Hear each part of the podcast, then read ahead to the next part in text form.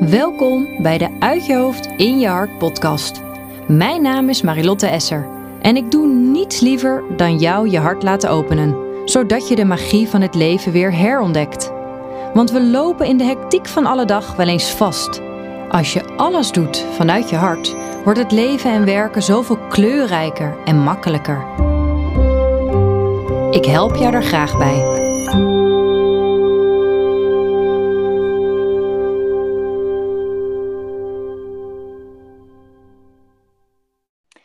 Welkom bij weer een nieuwe aflevering van de Uit je hoofd in je hart podcast. En vandaag zit ik hier met Marije Dauma. Zij is de oprichter van het platform The Good Spirit. En uh, tussen haken staat daarbij voor een vrijer leven voor jou en je kind. Wat ik zelf zo ongelooflijk mooi vind.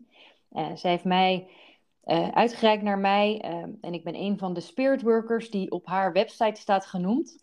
En zo zijn we natuurlijk met elkaar in contact gekomen. En uh, ik vind het heel erg mooi om Marij even extra in het zonnetje te zetten voor het werk wat zij doet. Omdat het zo prachtig is voor ons als ouders, maar ook voor de, onze kinderen.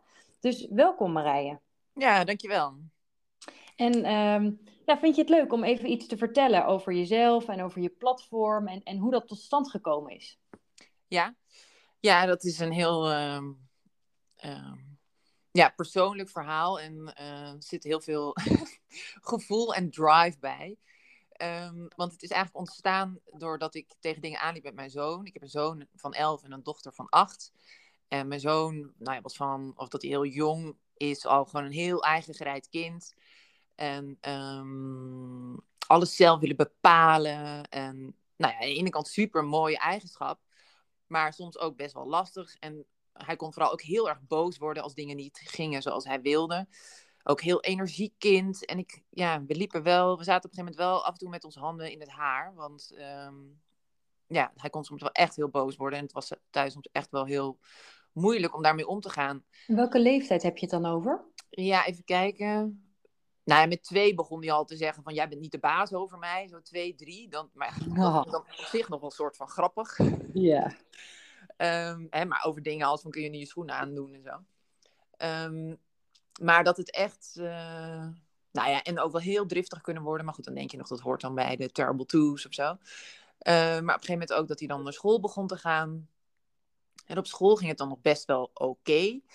Leek het dan. Uh, en dan thuis kon hij, nou ja, nog heel boos worden vooral met overgangen, dat als hij uh, nou, inderdaad zijn schoenen aan moest doen, of als we gingen eten, of naar bed gaan, of stoppen met spelen om dan iets anders te gaan doen.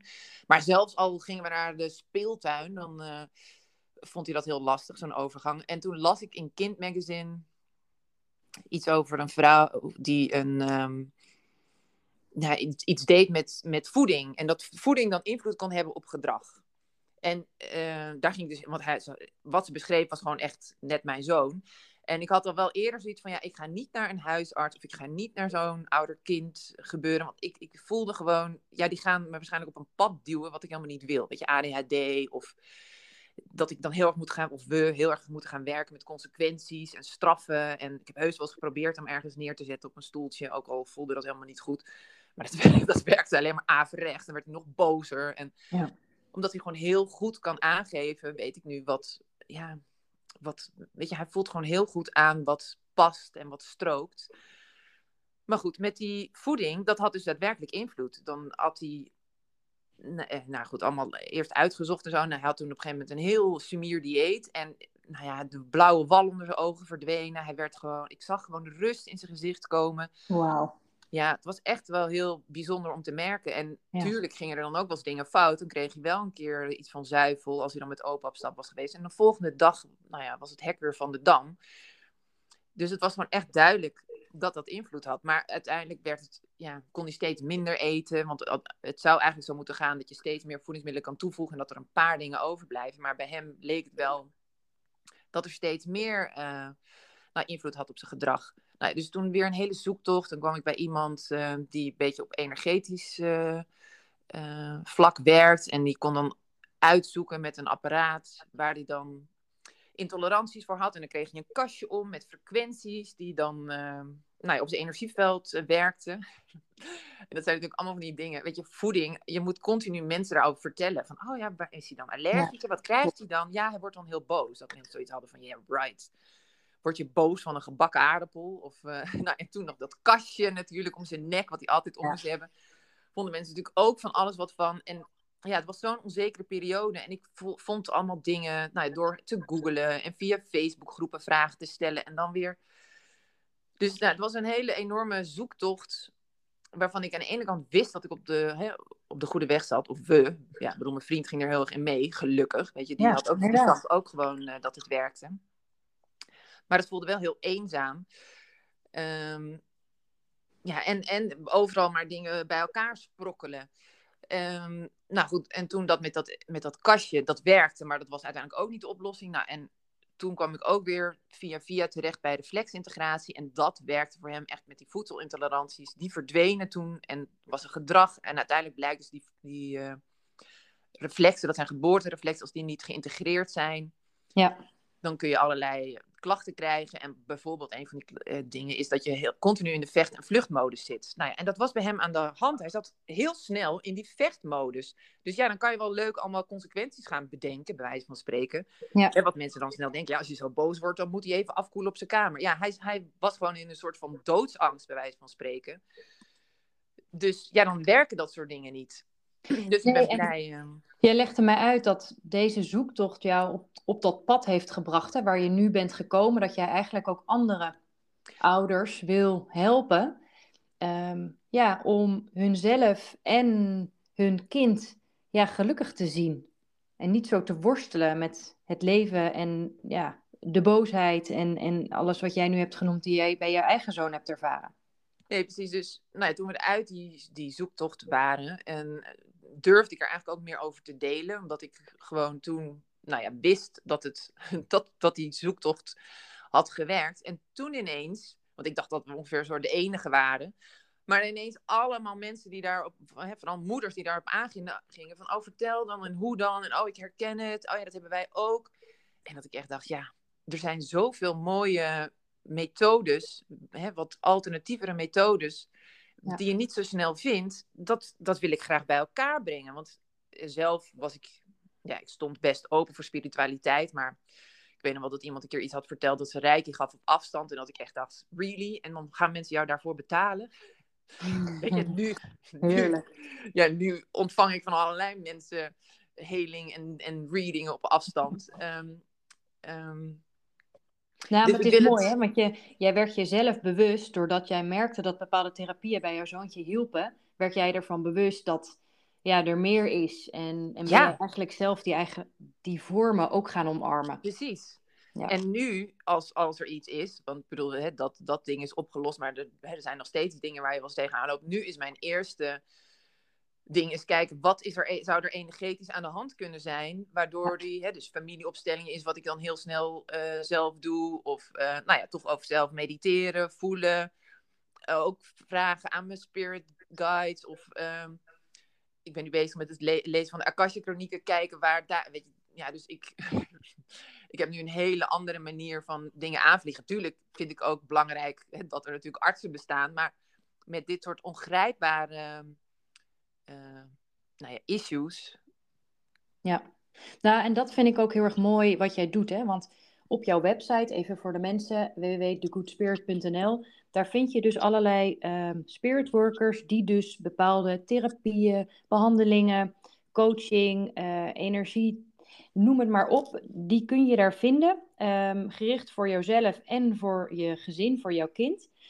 En het is zo mooi dat jij door jouw eigen verhaal, eigenlijk door dat nu te delen en um, ja, ook te delen wat er bij jou heeft geholpen. Er zullen vast ook dingen zijn die minder hebben geholpen. Dat is ook wel juist grappig, want het hoeft niet te zijn dat het voor een ander dan niet helpt. En nee. ja, toen jij mij de eerste keer belde, raakten we dus, uh, ging ons gesprek volgens mij ook helemaal niet zozeer over of ik nou wel of niet spirit worker werd bij jouw uh, platform, maar het ging meer over onze verhalen over onze kinderen. Want ja. Ik heb je toen verteld ook over uh, onze zoon, die eigenlijk ook vanaf dezelfde leeftijd zo aan het worstelen is met het eigenlijk het leven hier op aarde, zou ik het bijna willen zeggen. Hij is zo gevoelig. Ook dat we met een therapeut gingen tekenen en dat hij dan alleen maar poppetjes tekent zonder voetes, maar met, met heel Oh. veel antennes boven zijn hoofd. Omdat hij zo'n lijntje heeft met het Wow. ongeziene. Ja, Ja. zo spiritueel. Hij, hij ziet dingen, hij, hij voelt dingen, maar in het normale scholensysteem komt hij niet uit de verf. En werden wij in de eerste jaren terug in Nederland, ja, werd er van hem een probleemkind gemaakt. Dus we Mhm. moesten naar een kindercoach, een logopediste, een stottertherapeut. En ik weet nog dat ik tegen de school zei, ja, ik, ik doe het niet. Want jullie doen nu alsof er iets mis is met mijn kind, maar mijn kind is gevoelig en dat kunnen we ook omarmen door meer naar het kind te kijken en te kijken wat hij nodig heeft. En ehm, ja, meer ook een verstilling op te zoeken in de klas voor bepaalde kinderen die niet meteen standopeden kunnen antwoorden, omdat zij niet zo geprogrammeerd zijn. Onze zoon is niet zo gewired. Hij vindt dat ingewikkeld. En, en dat vind ik zo mooi ook, dat jij daarvoor ook een platform biedt om ouders te helpen met kinderen zoals jij en ik hebben. Ja, ja, en volgens mij, want ik merk gewoon, het is, weet je, ehm, het, je gaat echt zo samen op met je kind. En want, nou ja, wat ik net al zei, hè, dat ik eerder een beetje zo sceptisch was over spirituele dingen, dat ik het nu volledig omarm, ja, dat zie ik ook echt als een enorme groei in mezelf. Want dat heeft me zoveel meer inzicht gebracht. En mijn zoon, die ehm, door hoe hij is, omdat hij zich niet makkelijk kan aanpassen, eh, en zeg maar, zoals jij, hè, vanuit je hoofd, eh, in je hart. Weet je, hij, hij zit gewoon eigenlijk altijd in zijn hart. Eh, en hij trekt mij eigenlijk ook daar naartoe. Dus dat, heet, dat platform dat is gericht op kinderen, maar juist ook heel erg op de volwassenen zelf. Want Precies, daar zit de ja. grootste groei eigenlijk. Ja, ja en, en we, tijdens ons gesprek werden we ook bijna boos, hè? En- Want je voelt je zo machteloos. Ja. eh, hoe het systeem nu is. En het zou zo mooi zijn als we ja, wat vaker in de spiegel mogen kijken. Wat jij nu ook heel duidelijk aangeeft met jouw zoon. Hij was een spiegel ook voor jou. Hoe jij nog een mooiere versie van jezelf kon laten zien. En daarmee een voorbeeld kon zijn voor jouw beide kinderen. En de vriendjes die komen spelen. Waardoor je het eigenlijk alleen nog maar groter kan maken. En daarvan ga ik zo aan dat jij dat doet. Omdat ik merk dat de ja, ik heb veel eh, vaders en moeders inderdaad ook in mijn eh, praktijk die vaak vragen stellen voor hun kinderen. En dan merk ik dat als je aan de slag gaat met de moeder of de vader, dat je daarmee eigenlijk al meteen het gezin ook helpt. Ja, Eh, omdat zij het voorbeeld zijn van hoe je ook een leven mag leiden en trouw mag zijn aan jezelf en je eigen waarden en hoe jij graag zou willen leven, jouw hart. ja helemaal. Dat, dat, zo voel ik het ook helemaal. Want eh, ja, ik bedoel, je bent je eigen guru.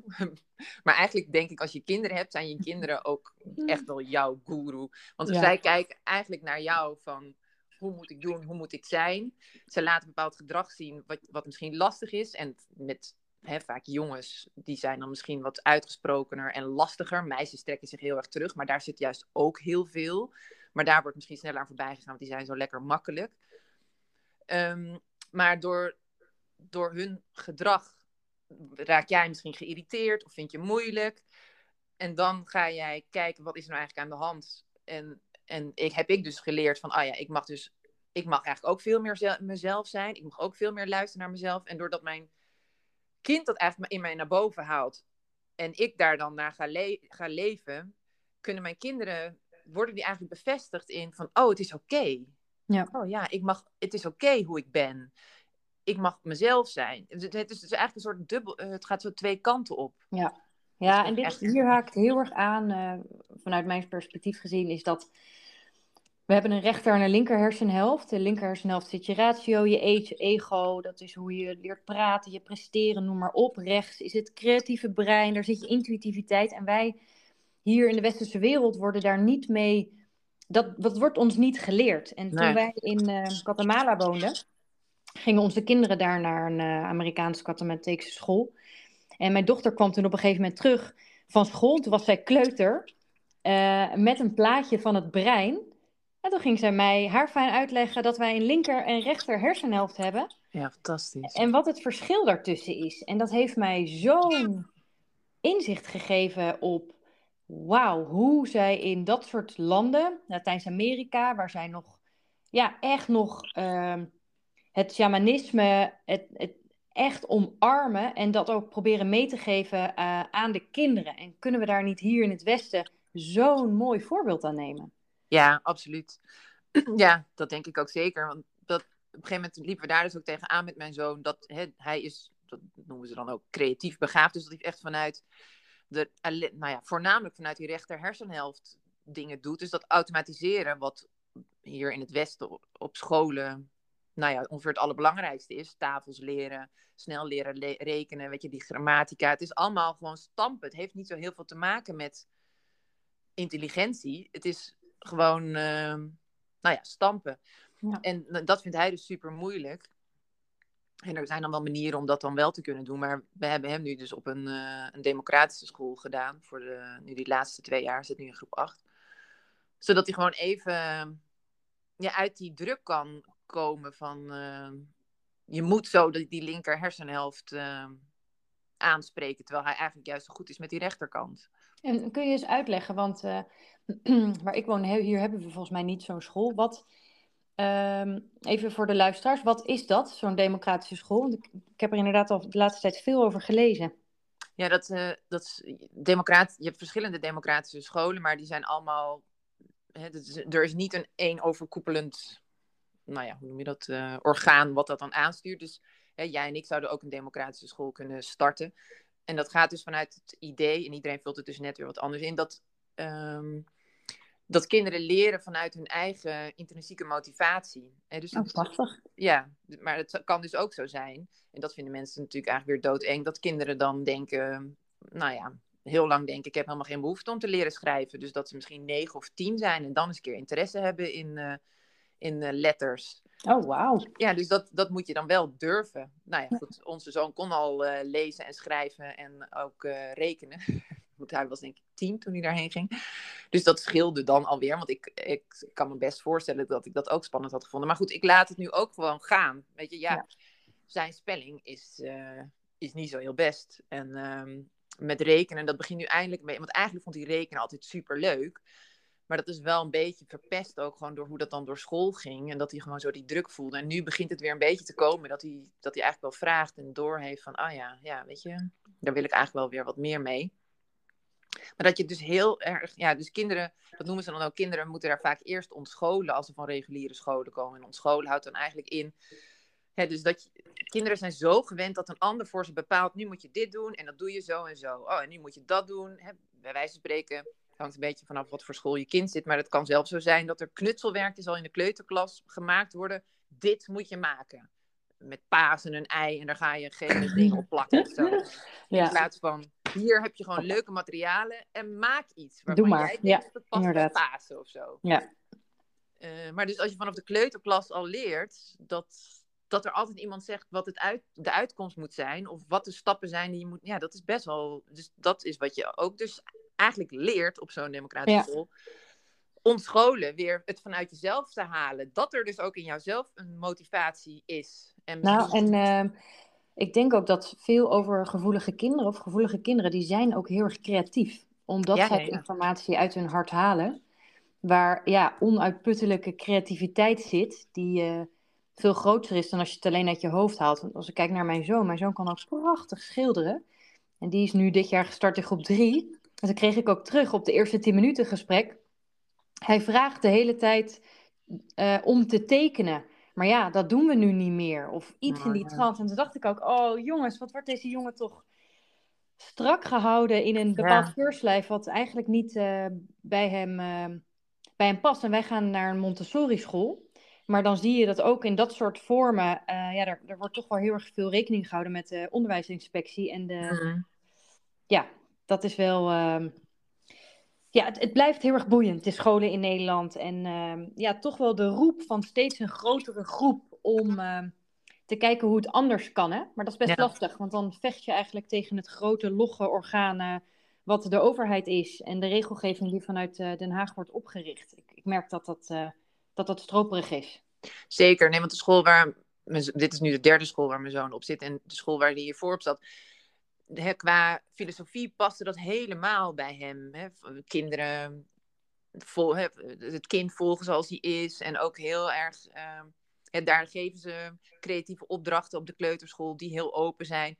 Maar uiteindelijk moeten zij ook toch mee in dat, uh, in dat systeem van de onderwijsinspectie. Dus ja, dan moet een kind in groep drie uh, die letters kennen en die rekensommen. Dus ja, dan is het heel moeilijk om dat toch te blijven, blijven handhaven. Dus dat is ook zo zonde. Weet je, dan is er een mooi, mooi concept. En dat is bijna niet ja, uit te voeren. Nee, ja. Ja, je voelt je er machteloos voor. Maar ik, ik ben blij met dat jij uh, voor Nathan deze school hebt gevonden. Want hoe zit dat met jouw dochter? Ja, die... Uh, dat die is elf. Ja, dat is groep Nee, zij is acht. Zij is acht. Oh, zij is de oudste. Ja. ja. Nee, dus voor haar nou ja, dat is, ik, ik ben voor haar zo blij dat ze de broer heeft die ze heeft. Want door haar, of eh, door hem, heb ik gewoon weer zoveel geleerd. Dat hem, nou, hij blijkt dus hoogbegaafd te zijn. Zij is dat ook. Maar dat, weet je, bij hem was dat dan moeilijk uh, achter te komen. Want hij was niet zo iemand die accelereerde in het schoolvak. Hij was niet iemand die in groep uh, eh, 1 of 2 al kon lezen. Weet je, hij is meer het type. Uh, nou ja, dus meer van het creatieve denken en uh, associëren. Ja. Maar goed, bij hem kwam het eruit omdat hij dus, uh, nou ja, op, omdat hij dus dat lastige gedrag onder andere op een gegeven moment liet zien op school. Dat is eigenlijk weer een heel ander verhaal. Maar, maar nogmaals, hij kan dus gewoon niet zich aanpassen aan wat, hè, dus aan dat hele hoofdelijke gebeuren. Dus aan de ene kant loopt hij dan de hele tijd tegen dingen aan, maar aan de andere kant is dat ook weer heel mooi, want nou ja, daardoor uh, blijft hij gewoon heel erg op zijn pad. Maar doordat we dat met mijn zoon hebben meegemaakt, en ik daar zoveel over had gelezen en zoveel over had geleerd, dat ik op een gegeven moment dacht toen zij steeds met buikpijn naar school ging van, hmm, weet je, misschien speelt dit bij haar ook wel, terwijl zij ook niet per se liet zien dat ze nou heel hoge cijfers haalde of heel goed was in rekenen of wat dan ook. Maar goed, het bleek dus ook nog zo te zijn. Het bleek bij haar dus ook het geval te zijn. Maar zij is wel, zij vindt het wel leuker om, uh, om opdrachten te doen die een ander voor haar bedenkt. En, uh, maar goed, het blijkt, blijft wel een fine line. Ja, vind ik elke keer. Want ze is ook heel gevoelig. En, uh... Maar goed, zij heeft gelukkig wel juffen. Nu weer een juf die ook haar heel erg goed ziet. En heel veel begrip heeft. En zoals gisteren, dan voelde ze zich even helemaal niet lekker. En dan laat ik haar een dag thuis. Nou, de juf die is dan heel begripvol. En die wil juist heel erg meedenken. Van, oh, hoe kunnen we daar dan samen naar kijken? In plaats van dat ze zegt, ze moet naar school. En, uh, uh, dus dat vind ik wel heel, heel fijn. Ja, en, en heb jij dan op jouw platform, want ja, je, er wordt behoorlijk wat aangeboden. Hè, in, en wat vind jij dan eentje eh, die eruit springt voor jou, wat, ja, wat je luisteraars echt mee wil geven als je het hebt over ja, dat vrijere leven en, en dat zo ervaren voor jou en je kind? Wat zijn dan. Uh, jij, voordat je dit traject allemaal inging, nog helemaal niet weet van had dat het bestond? nou ja, eigenlijk die reflectintegratie, wat ons zo geholpen heeft, hè, dat hoeft bij een ander. Als, ik heb ook wel eens aan iemand die haar zoon, die heeft echt uh, dodelijke, uh, uh, hoe noem je dat nou? Ehm, niet intolerantie, maar dan ben je echt allergie voor, voor noten. Nou, zij heeft ook die reflectintegratie gedaan. Nou, hij is niet ervan af. Kijk, het is, hè, wat jij eerder al zei, het is dus niet zo dat um, bepaalde methodes precies hetzelfde doen voor iedereen. Maar die reflexintegratie is wel een soort basic die ik iedereen zou aanraden. Ik ja, zelf ook. Ik, uh... wij, wij ook, want wij, uh, ja, het is toch body, mind, soul. Body hoort er ook bij. En wat je door je mond laat gaan, komt toch echt je lijf in en je cellen. En de voeding in Nederland. Ook als ik dat weer kan vergelijken met mijn leven in Guatemala, ja. daar waren wij nooit ziek. Want wij leefden van de boer. Of ja, wij koopten, kochten alles uh, bij de boer rechtstreeks van het land in, waar de voedingsstoffen wel degelijk veel meer tot hun recht kwamen dan als je hier naar de Nederlandse supermarkt is, waarbij ik de kwaliteit vrij laag vind. Ja. Um, en hier heb je veel meer aanbod van suiker en uh, zuivel en noem maar op, de, de Nederlandse vlaas. Um, dus ja, voeding is, ja, vind ik echt een hele mooie stap die ouders ook echt wel mogen overwegen als zij iets willen toevoegen aan, aan een beter leven voor hun kind. Ja, zeker. Ja. Nee, ja, en die reflexintegratie, dat, dat, dat heeft dus hele, allerlei consequenties kan dat hebben als die niet geïntegreerd zijn. Dus um, dat kan invloed hebben uh, op je spraak, op je spraak. Dus lastig eh, kunnen praten, maar ook dyslexie, ook ADHD. Uh, dus volgens mij zit daar heel veel verborgen, of nou heel veel lastige nou ja, situaties met kinderen zouden opgelost kunnen worden. Gewoon met die simpele reflexintegratie. Wat mij betreft zouden ze dat gewoon op scholen aan uh, moeten bieden.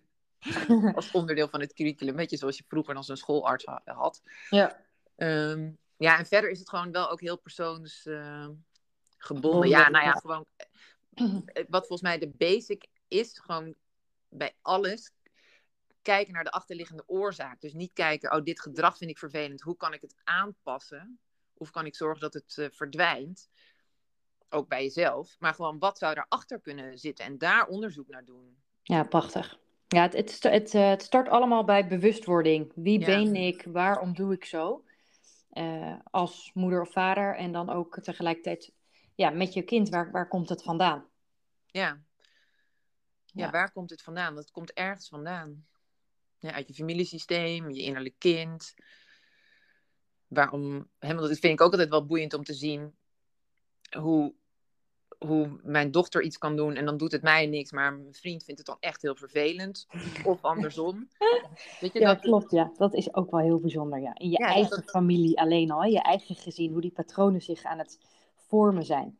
Klopt. Ja, want dat, dat raakt dus iets dan hè, een soort wond ergens nog. En, en, wat is dat dan? En waar komt het dan vandaan? Ja, je lontje is dan eigenlijk korter of langer bij. Uh, dus wij hebben drie kinderen, alle drie totaal verschillend. En ik merk ook dat als.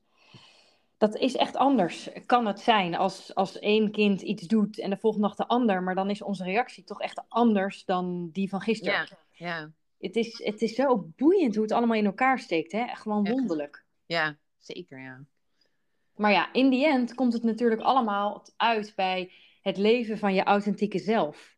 Ja. En dat wij als ouders echt, ja, uh, dat het zo mooi zou zijn als we de tijd en de ruimte pakken om daar eens in te duiken. Jezelf beter te leren kennen en, en op diepere lagen. En echt, als het je, je lukt om bij die authentieke zelf te komen en dat voor te leven aan je kinderen, dat je jezelf mag zijn.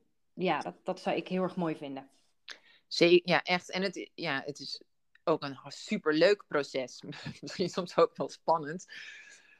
dat je dingen dan eh, krijgt uh, waar je hebt aan te kijken die je misschien wat lastig vindt. Maar uiteindelijk ja, word je gewoon echt een vrijer mens. Vrijer in je reacties, vrijer in je en want het is niet een vrije reactie als jij heel boos wordt op, op je kind omdat hij iets doet. Dat is een onvrije reactie. Dat, zit er, dat komt ergens vandaan en dat wil je, wil je oplossen. Um, dus ik vind het ook heel boeiend, uh, een leerzaam proces, een heel ja, leuk proces, omdat, omdat ik het zo leerzaam vind. Ja, prachtig. Ja, ik vind het mooi. Hey, en als je het hebt over uit je hoofd in je hart, hè? dus de, het onderwerp eigenlijk dat telkens de gesprekken raken telkens dat hoofd en dat mhm. hart. hoe, hoe doe jij dat? Leven vanuit je hart. Hoe kom jij dichter bij je hart? Ja, ik vind dat mijn zoon me daar wel heel erg bij geholpen heeft. want wat, nou ja, wat ik nu al eerder heb aangehaald, dat ik eerder een beetje zo sceptisch was over hè, die rijkje op afstand. Eigenlijk uh, was ik als kind altijd al bezig met een soort magische werelden. En, uh, Mooi. Um, maar heb ik eigenlijk geleerd dat dat een beetje, nou ja, dat het onzin is. Of weet je, en helemaal niet bewust dat iemand dat tegen mij gezegd heeft. Want ik had een denkbeeldig vriendje. Mijn moeder ging daar heel erg eh, mee in mee. Die deed ook de deur nog een keer open, omdat ik zei: Nee, Hans moet nog naar binnen. Hij heette Hans, ik heette Grietje. Weet je, dus het was helemaal niet zo dat zij heeft gezegd: Nee, dat mag je niet doen. Maar ik heb wel, nou ja, denk toch door te kijken naar volwassenen: Oh ja, nee, maar zo, zo moet je niet denken. Zo moet je niet naar de wereld kijken. Nee, eh, dat kan niet dat is er allemaal niet. En dat ik, doordat ik met mijn zoon deze hele zoektocht uh, heb gedaan. En door dat, wat ik nu allemaal zie en ervaar bij, met de mensen van de Good Spirit. Dat ik me realiseer oh, dat het eigenlijk heel erg in me zat. En dat is wat ik heel lang soort van wegdrukte van dat is gek om zo te denken, of dat is naïef, of uh, dat kan niet echt, of nee, dat stel je je maar voor, of dat beeld je maar in. En nou ja, bijvoorbeeld ook met die sessie bij jou, ik heb bij jou een sessie gedaan, uh, wat me nog weer bevest meer bevestigde in nou ja, in mijn intuïtie. Ja, klopt. Want daar hebben we eigenlijk twee dingen gedaan. Hè? We hebben toen ja, heel erg contact gemaakt met jouw hart.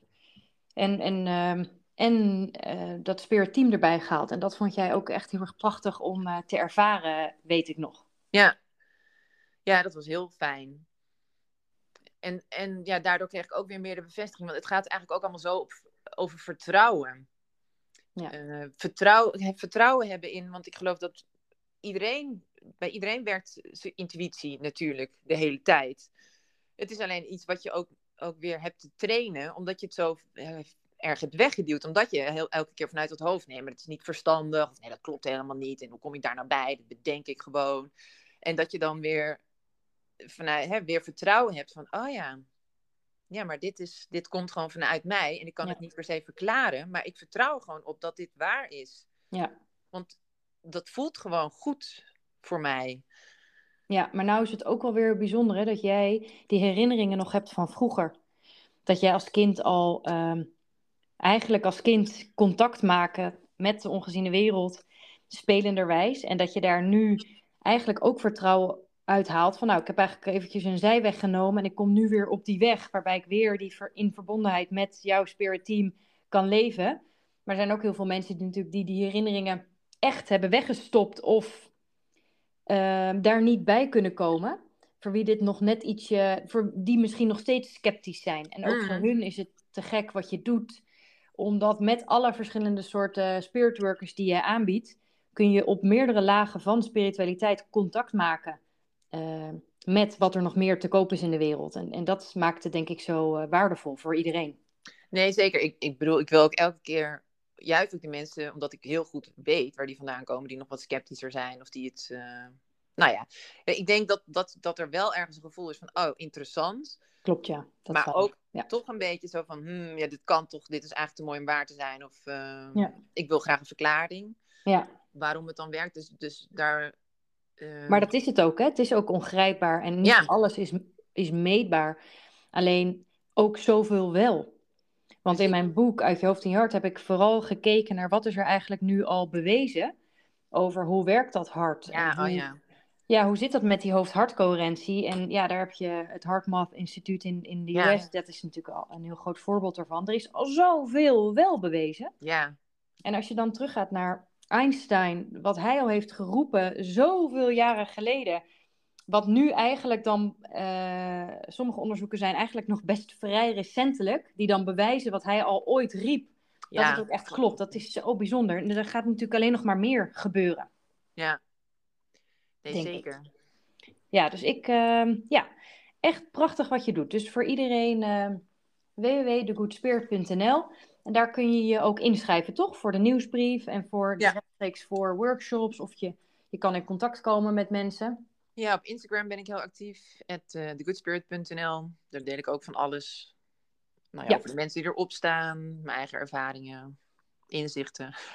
Leuk hè? Nou, en misschien leuk om hier uh, ook te vertellen over onze challenge die wij gaan doen. Ja. Wij gaan uh, de handen ineens sluiten. Uh, het is natuurlijk januari. Uh, en um, op, wat was het ook weer? 13, 14, 16, 17 februari, vier dagen, gaan we iedere dag online om 9 uur. En dan zullen we het gaan hebben over het leven vanuit het hart, vanuit verschillende oogpunten. Dus de eerste dag starten we eigenlijk bij de start. Waarom? Eigenlijk leven uit het hart. Hè? Dus dat zit heel erg op dat vertrouwen uh, op ons hart, dat we dat zijn kwijtgeraakt. Maar we gaan het ook hebben over de vijf zintuigen het helder weten, helder voelen, helder zien, helder horen. Dus gaan we wat dieper in op die intuïtie, hoe dat bij verschillende, ja, bij ons allemaal toch wel weer verschillend werkt. En uh, uiteraard de work-life balance die voorbij komt, de energie en de, ja, het houden van balans in onze drukke levens. Want man, wat maken we het onszelf druk, hè? Dus is ook de boodschap, uit jezelf haal je dus ook het gereedschap om uh, ja, die work-life balance te optimaliseren. En uh, natuurlijk geven we praktische tips uh, over dat leven vanuit het hart. En uh, inschrijven daarvoor kan via de website van The Good Spirit, kan ook via ehm, Instagram. Dus eh, ja. Ja, want nog even goed om te zeggen, we gaan dus live op Instagram. via het account at thegoodspirit.nl. Daar gaan we dan uh, dus die dagen elke keer om 9 uur live. Dus als je het account volgt, dan komt het gewoon op uh, om 9 uur. En je kan het ook terugkijken. Ja, en dan het inschrijven. Ja, het makkelijkste is dan denk ik via jouw Instagram-account of via mijn Instagram-account. Ja. De link in bio's. Daar, dat daar denk ik ook. Nou, en, en dan krijg je dus een nu in eerste instantie al een hartcoherentie-meditatie. Dus dan kun je al een beetje gaan beginnen. Ja, precies. ja, ik heb er zin in. Ik denk echt dat het leuk is. Ja. En waardevol voor mensen om uh, ja, dichter bij dat hart te komen. Want het is niet alleen voor het leven, maar het is ook voor je werkende leven zo... Ja, het kan je zoveel brengen. Het kan je kwaliteit van leven zo een boost geven. Um, ja, het is heel erg leuk dat we dat samen gaan doen. Ja, ik heb er ook echt zin in. Nou, dan uh, gaan we het gesprek afronden. Nou, dankjewel dat ik er mocht zijn. Ja, heel erg bedankt. En uh, wij spreken elkaar. Oké. Okay. Dag. Dankjewel voor het luisteren. Ik hoop dat het je een nog stralender hart heeft gegeven. Heb je een vraag of ben je geïnteresseerd in mijn boek of een van mijn trajecten? Neem dan contact met mij op via Instagram of mijn website www.marilotteesser.nl.